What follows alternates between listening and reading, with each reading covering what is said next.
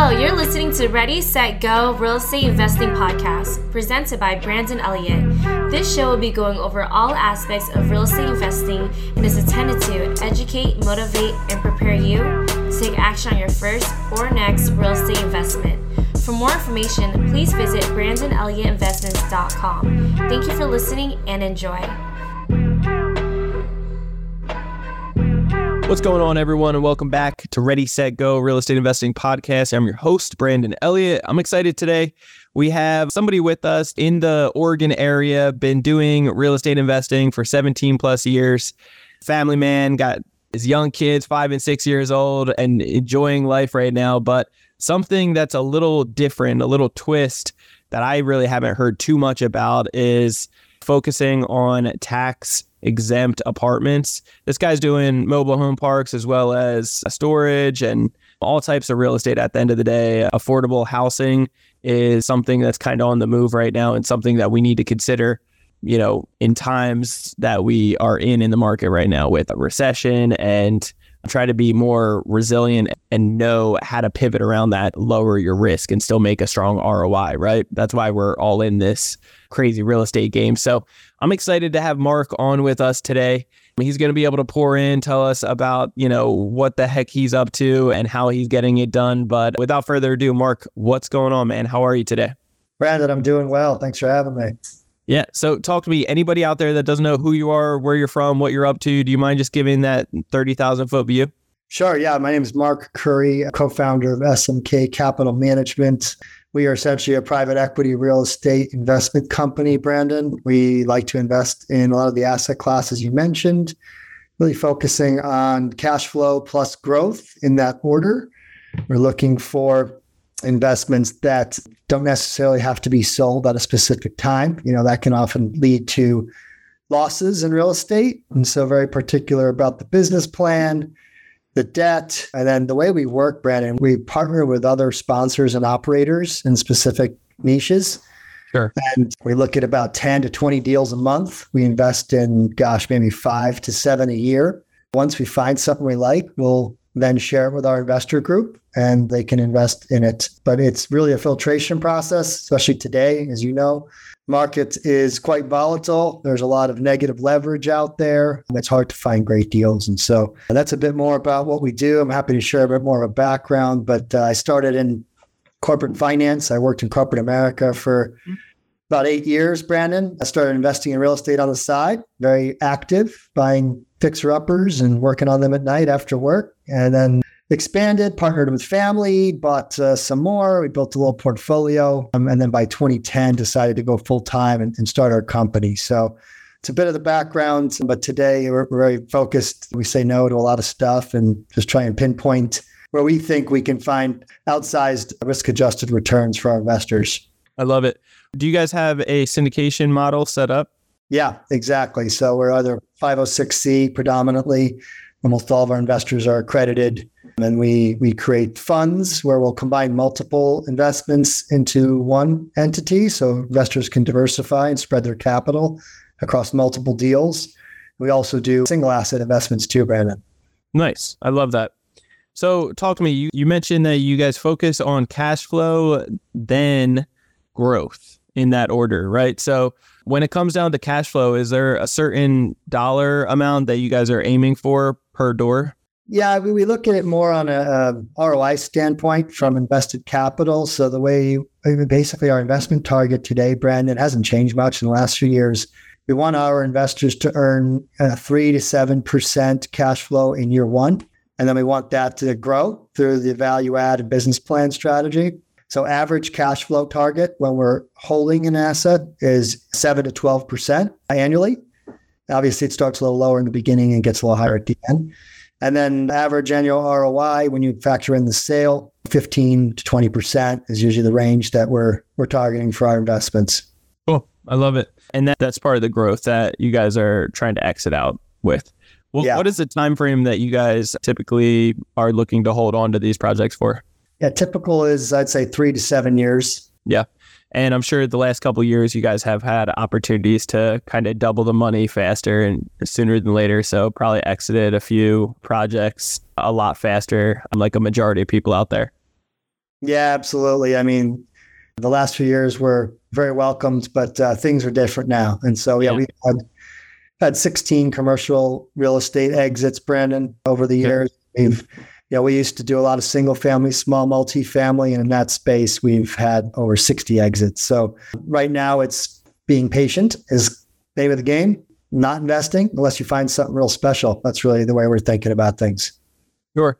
Now, for anybody out there that doesn't know, or somebody that's brand new to the game, what is so different in the market in comparison in our current market right now? And also, nobody's got that crystal ball, but kind of projecting what the next year going into an election year is going to bring versus kind of just like what history repeats itself and what does that look like in comparison to the last couple years when it was like just a frenzy and and you could jump into a deal wait 6 to 12 months do very little to it and you'd have a bunch of people banging at your door to buy it for top dollar sure yeah so as far as the market cycles go brandon covid was obviously a big change in the market the stay at home orders caused a lot of pause in the market. There was a lot of pent up demand in 2020 from investment groups, buyers, sellers, you name it. Everyone was pretty much sitting on the sidelines trying to see if we were going to have a Great Depression. Of course, that got avoided.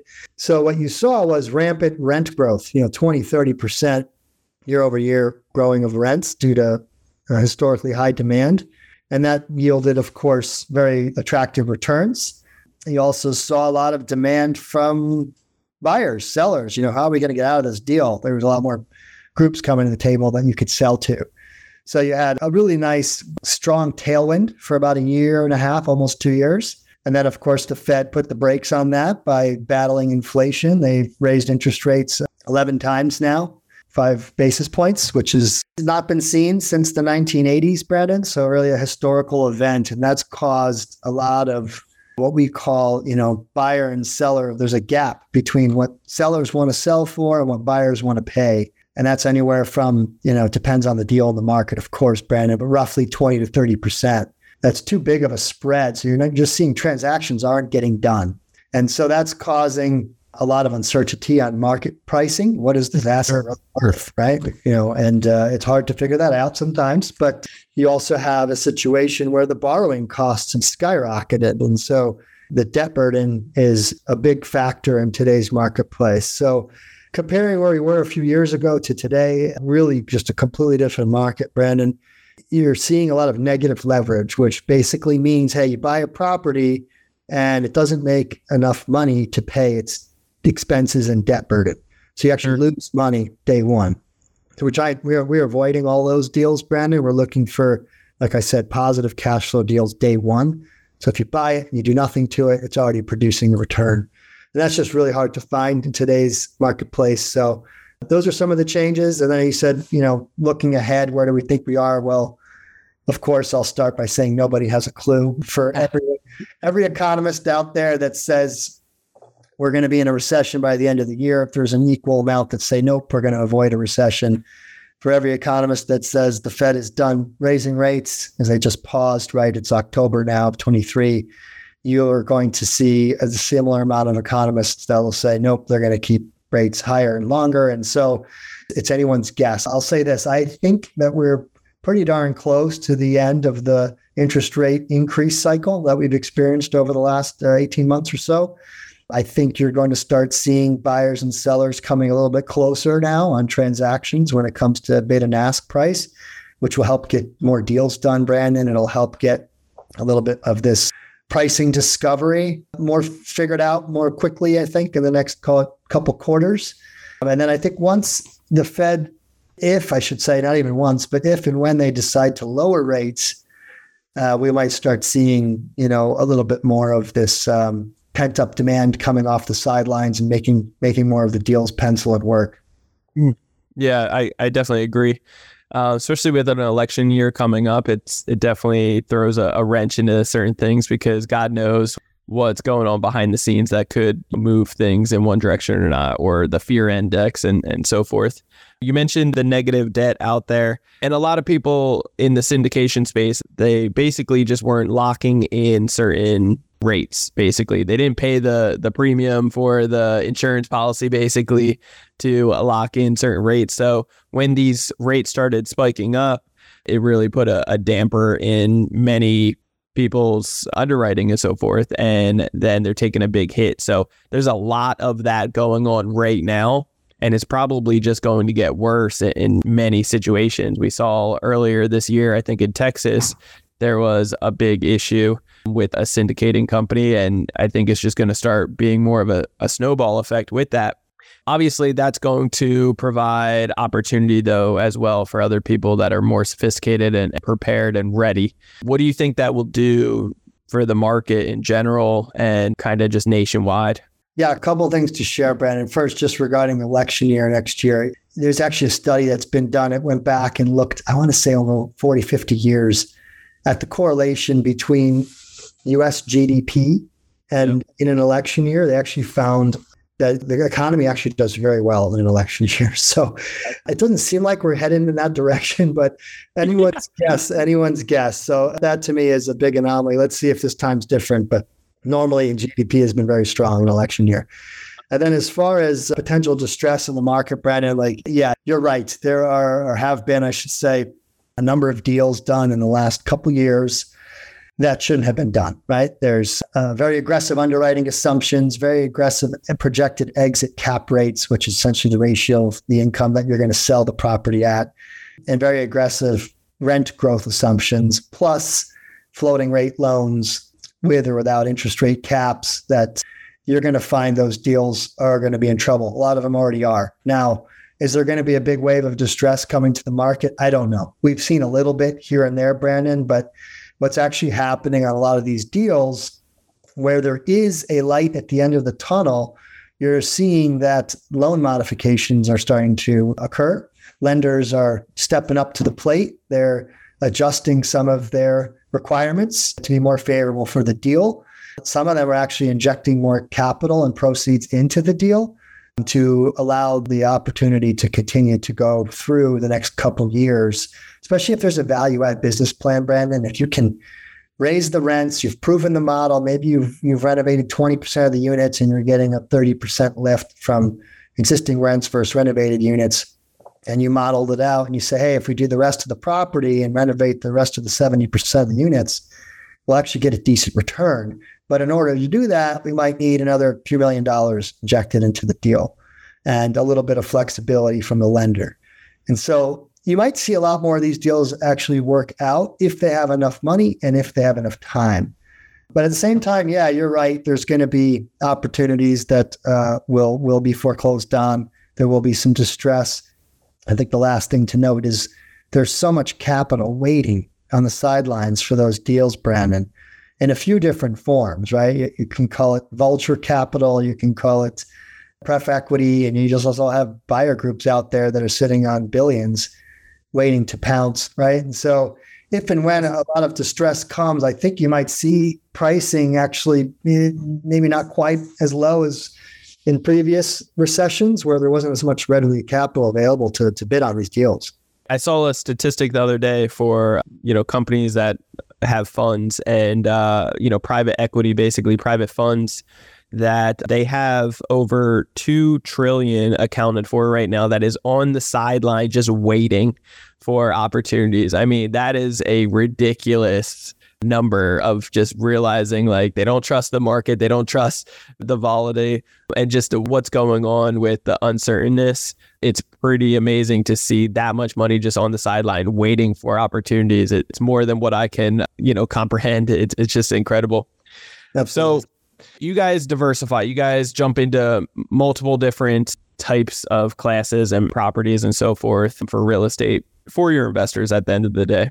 What is the bread and butter that you prefer to really focus on? Or is there a certain class that you guys really like to go after that you guys have been seeing more in the last year or so? I'll say this, Brandon, over the last 13, 14 years, full time in this space, my family, myself, we've invested in probably over a dozen different asset classes within real estate, from student housing to senior housing to vacant land to Airbnbs to you name it, you know, everything else between that. And today we just focus on really three or four, I'd say, that are our core because we find that the returns are very attractive compared to the risk that we're taking. And so where we focus is predominantly on mobile home parks, self storage. And then today in the apartment space, we're really just looking at tax exempt apartments, Brandon. Those are properties that don't have to pay property taxes. And so we stopped investing, not entirely, but I'd say 90% of our apartment deals these days, Brandon, are tax exempt. Um, and we can we'll go back to regular regular apartments once the numbers start to make sense too. But right now, there's just an outsized advantage in that space. And so we've continued to focus in these areas, Brandon, because, you know, like mobile homes, for example, and self storage, if you look at the operating expense ratios, not to get super technical, but there's just a lot more margin on these deals. You know, usually you have 30% operating expenses versus the income. And if you want to compare that to like a single family home that you rent out, those are typically 70, 80% operating expenses. So a lot can go, a little can go wrong and you lose your cash flow on those single families where in essence, a lot would have to go wrong on, on some of these other asset classes. So that's just one metric we look at, but those are some areas that we've been focusing on. For anybody out there that doesn't understand the process for the tax exempt properties, apartment buildings, what does that look like? Is there a certain size in the property that you're looking for and location?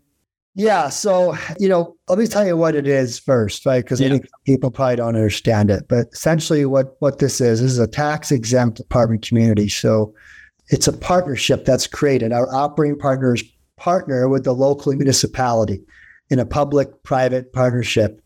And we allocate up to half of the units at the apartment building, Brandon, for an affordable component. So it's tied to the area median income. So you're literally, it's a definition, it's a formula of what affordable is for these half the units at the property. The other half, you, you you wouldn't be able to rent it out for like the top market value. It would have to be labeled for affordable median household income. Correct. And, and, the, the prospective resident has to apply. They have to have a job. They have to qualify. It's not government okay. subsidized housing. Okay. The difference is you're looking for folks that make a little bit less money. And then you have half the units set aside for those folks so they can afford okay. there. And so by doing that, in exchange, you get a tax abatement, meaning you don't have to pay property taxes, usually for up to 99 years. And so it's a massive advantage. Um, it's a win win you can, you know, harness the benefits of multifamily at the same time partnering with local municipality to create affordable housing. It has to make sense for everybody, all, all parties involved, or it doesn't work. And so you're giving up some revenue, Brandon, but you're making it back and then some on savings and property taxes. So you end up getting a very attractive investment from a cash flow standpoint, from a risk adjusted return standpoint. Lastly, on these, you get more favorable financing. You know, Fannie has uh, specific programs for affordable housing. So you get, you know, the last one we did, for example, just last month, Brandon, was 10 year fixed interest rate of 5.35%, 10 years of interest only, and like 70, I think it was 78% loan to cost. So very attractive rate in a time where the, of course, uh, interest rates are a huge burden to a lot of these deals. Well, so that's really the key part there the financing, the long term, you know, more beneficial financing that you can get your monthly payments to be a heck of a lot lower because, you know, looking at it on paper, the savings that you get per year on not having property taxes, I'm sure does it truly pencil out with how much you're potentially losing out on the income that you could have got for top dollar in, in that area. It may almost, um, you know, slightly, you know, cross each other out, but that financing, long term, you know, beneficial financing is really the key part here because then you cash flow a heck of a lot more. Yeah, it's actually both, right? So is it? Okay. You, you asked another question earlier, which was a great question. Like, where do you do this? Does it work Yeah. everywhere? That kind of concept. The answer is no, it doesn't work everywhere. Yeah. Why not? Because what you just said, right? If you have to come in and you have to reduce rents too much, Yes. the savings and taxes isn't worth it. It's too much work and you won't have a nice advantage. What's the point, right? Gotcha. But where Yeah. we find an area, Brandon, that does work, a lot of times the savings and taxes can be three, four, five X what we're reducing the revenue by. And so, for example, on a recent deal, we're penciling to lower the revenue right by around 250K a year. And the property tax savings in year one is over a million dollars. Hmm. And so you would do that and it makes sense for everybody involved. So you get the cash flow from the tax savings, which is significant, and from the more favorable financing. Wow. That's incredible. Yeah. So it just comes down to the location of where is that property at? A lot of them are, are in Texas. In Texas. Okay. Okay, great. Yeah, that makes sense. Yeah, because in certain areas, what you're missing out on on the rent could not be as lucrative as what you know the savings is on the property tax. But in certain areas, it's you're going to capitalize drastically, so you can kind of double dip or triple dip in in all those fashions. I love that. That's incredible. So, how are you finding properties like that? Are these tough areas? You know, C class type of locations? No, most of them are, are relatively newer construction, Brandon. The last four or five deals we've done have been, let's see, 2008 build, 2015 build, 2022 build. Um, the seller of these properties does not have the tax exemption in place. So that is created and put in, in escrow when our operating partners are looking to acquire the asset. And so you're creating value day one, right? If you, you see a lot of the appraised values on these assets come in significantly higher than what we're paying because of the NOI change once you remove property taxes, right? It's a lot more meat on the bone and cash flow. But yeah, most of the deals that we focus on are, are newer construction, lower risk. And they also, a lot of them have a, a value add upside. You know, if you're bu- buying a 22 build, there's not a lot you can do. It's already there. The recent one we closed on was built in 2008, so about 15 years old and the units need an upgrade. So, in addition to this program, you come in on the other half of the units that stay at market rate, and we're going to renovate those units and bring up the rents to market. They're already about 15% below market as is. And once you renovate them, they go up higher, of course. So, you only focus a majority of your attention for the renovation costs to that second half that you can get top dollar there's no point in fixing or to a certain degree you know the rest of the building It depends on what the rates are at the non renovated units. If they're going to be held to an affordable component and you go and renovate them, but you can only charge, you know, roughly the same amount, that's not necessarily a good investment because there's no return on cost, right? But if there is a spread there, then sure, we were happy to deliver a nicer unit. But uh, of course, you know, maintaining the units too, Brandon, you know, paint, flooring, appliances, you name it, all that is done regardless. It's just a matter of, you know, do you take the appliances from regular to stainless steel? Do you take the countertops from mica to, to, to granite or quartz? Are you putting in hardwood flooring or carpet? You know, these kinds of different finishes can make a difference in the renovation scope. so as far as deal underwriting obviously that that sounds like something you guys do it a little bit more creatively to figure out how to really be able to make this a win-win situation across the board.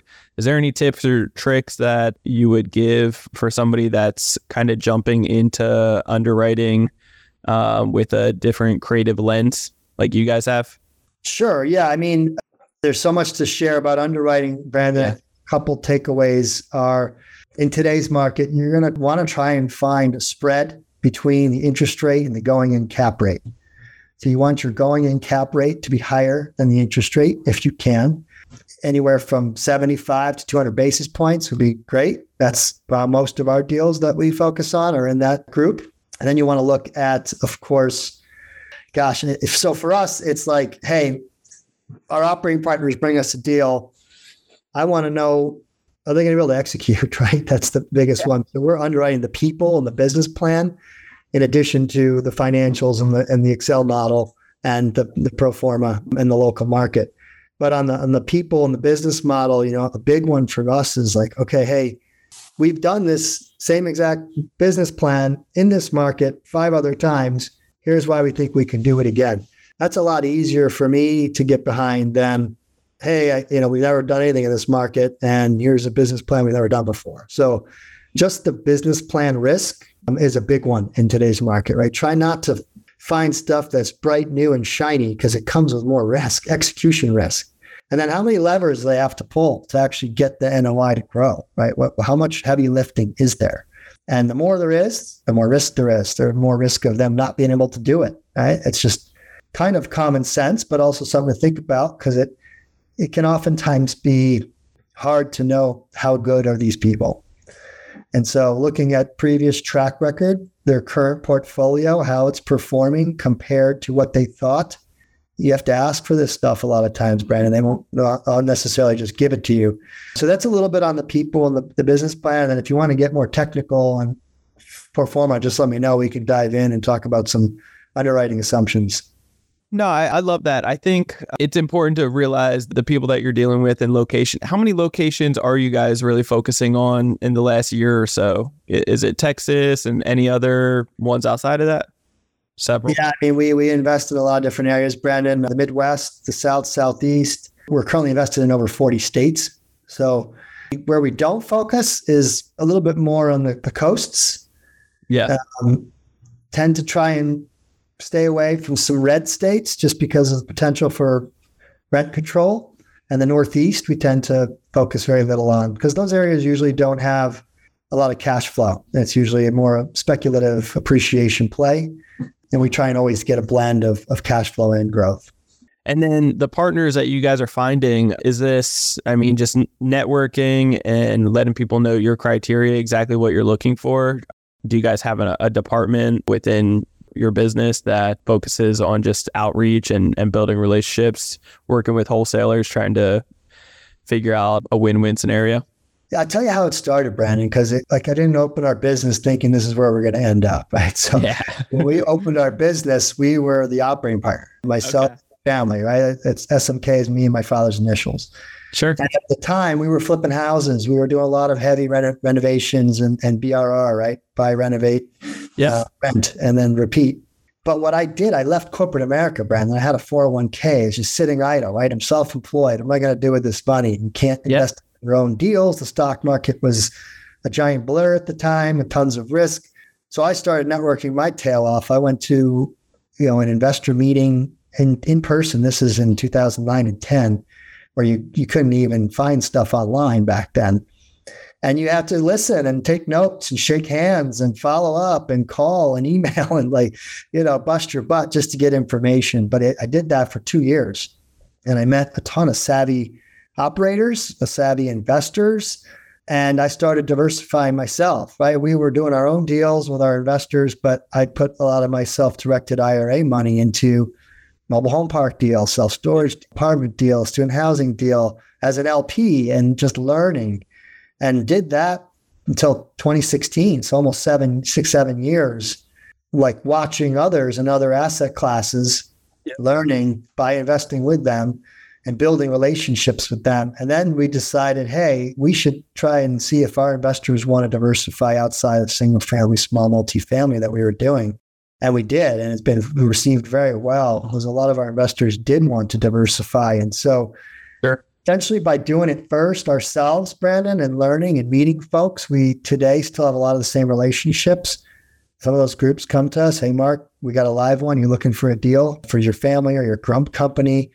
And then also, I'll say this, Brandon, a lot of our operating partners get referred to us by our investors. Like, hey, Mark, I'm investing with these guys. I've been with them for three years. They're doing really well. You might want to talk to them. Here's an introduction. And so over the years, we've kind of vetted and underwritten and analyzed, I'd say, over 130 different operating partners. And that's essentially how we get our deal flow, Brandon. It's it's all relationship based. Where do you see a company going in the next few years? we're basically been partnering from the investor standpoint with high net worth accredited investors, Brandon. A lot of entrepreneurs, doctors, lawyers, attorneys that that uh, want to diversify outside the stock market. They're looking for passive investments. So they come to, to SMK. We build a relationship with them and uh, help them get that money put to work. We also have been working a little bit more lately, which I think we're going to get more into in the next couple years, Brandon, with more RIAs, wealth managers, financial advisors that are managing assets for their clients and their capital but are looking for more diversification outside of the public equities and stock market, looking for alternatives, which is our bread and butter and our focus and has been for, you know, 10 plus years. So I think we'll start, we're, we're seeing those relationships grow and start managing and investing on their behalf as well. Nice. I love it, man. That's exciting. Well, you're, you know, a great wealth of knowledge with all the years that you've been doing this and the different classes that you have invested in thus far. Anything that you would recommend for somebody looking to kind of jump into more of the syndication realm and be able to really help out more people and partner up to take it to the next level instead of focusing on the one-off deals and people that are just laser beam focused on, you know, the four units and under. Yeah, look, that was me for many years, right? So our pivot happened more organically. There weren't really podcasts back then and yeah. wasn't such an abundance amount of networking and content available. So having that today i think is awesome. It helps people learn quicker and from sure. a lot more different sources of information. So you can get lots of different perspectives. So you know if, you, if you're looking to make that pivot you want you're, you're investing in i would say small single family multifamily deals and you want to get more into syndicating you're going to need to align yourself with the right people. That's step number one. Uh, yep. Without a doubt, step number one. So if you're not the operating partner and you're going to rely on others to execute, better take that really seriously. Right. So for us, it was always family money first. And then we, when we felt comfortable, we'd bring other capital from colleagues and contacts in our investor network in. You, you just, you can't take it lightly of how serious of a job it is to syndicate deals. I think um, for us, we'd rather not do anything yep. than put money in the wrong spot. And so yep. just uh, realize that if you're trying to take to make that pivot, I recommend you do, but also realize that it's it's not easy. It's going to require 100% devotion, and you're always going to be working for others. So you better have the right character, integrity, honesty, and, and make sure you align yourself with groups that have the same. That's really good. I love that. Well, Mark, uh, appreciate this episode greatly. I have a bunch of notes myself. How can the listeners get a hold of you? Yeah, our, our company name, by the way, is SMK Capital Management. Brandon, our, our website is smkcap.com. We've got a lot of information on there, investment examples, more details on how we invest and how we source deals. And you can also uh, join our investor group just by signing up on our website.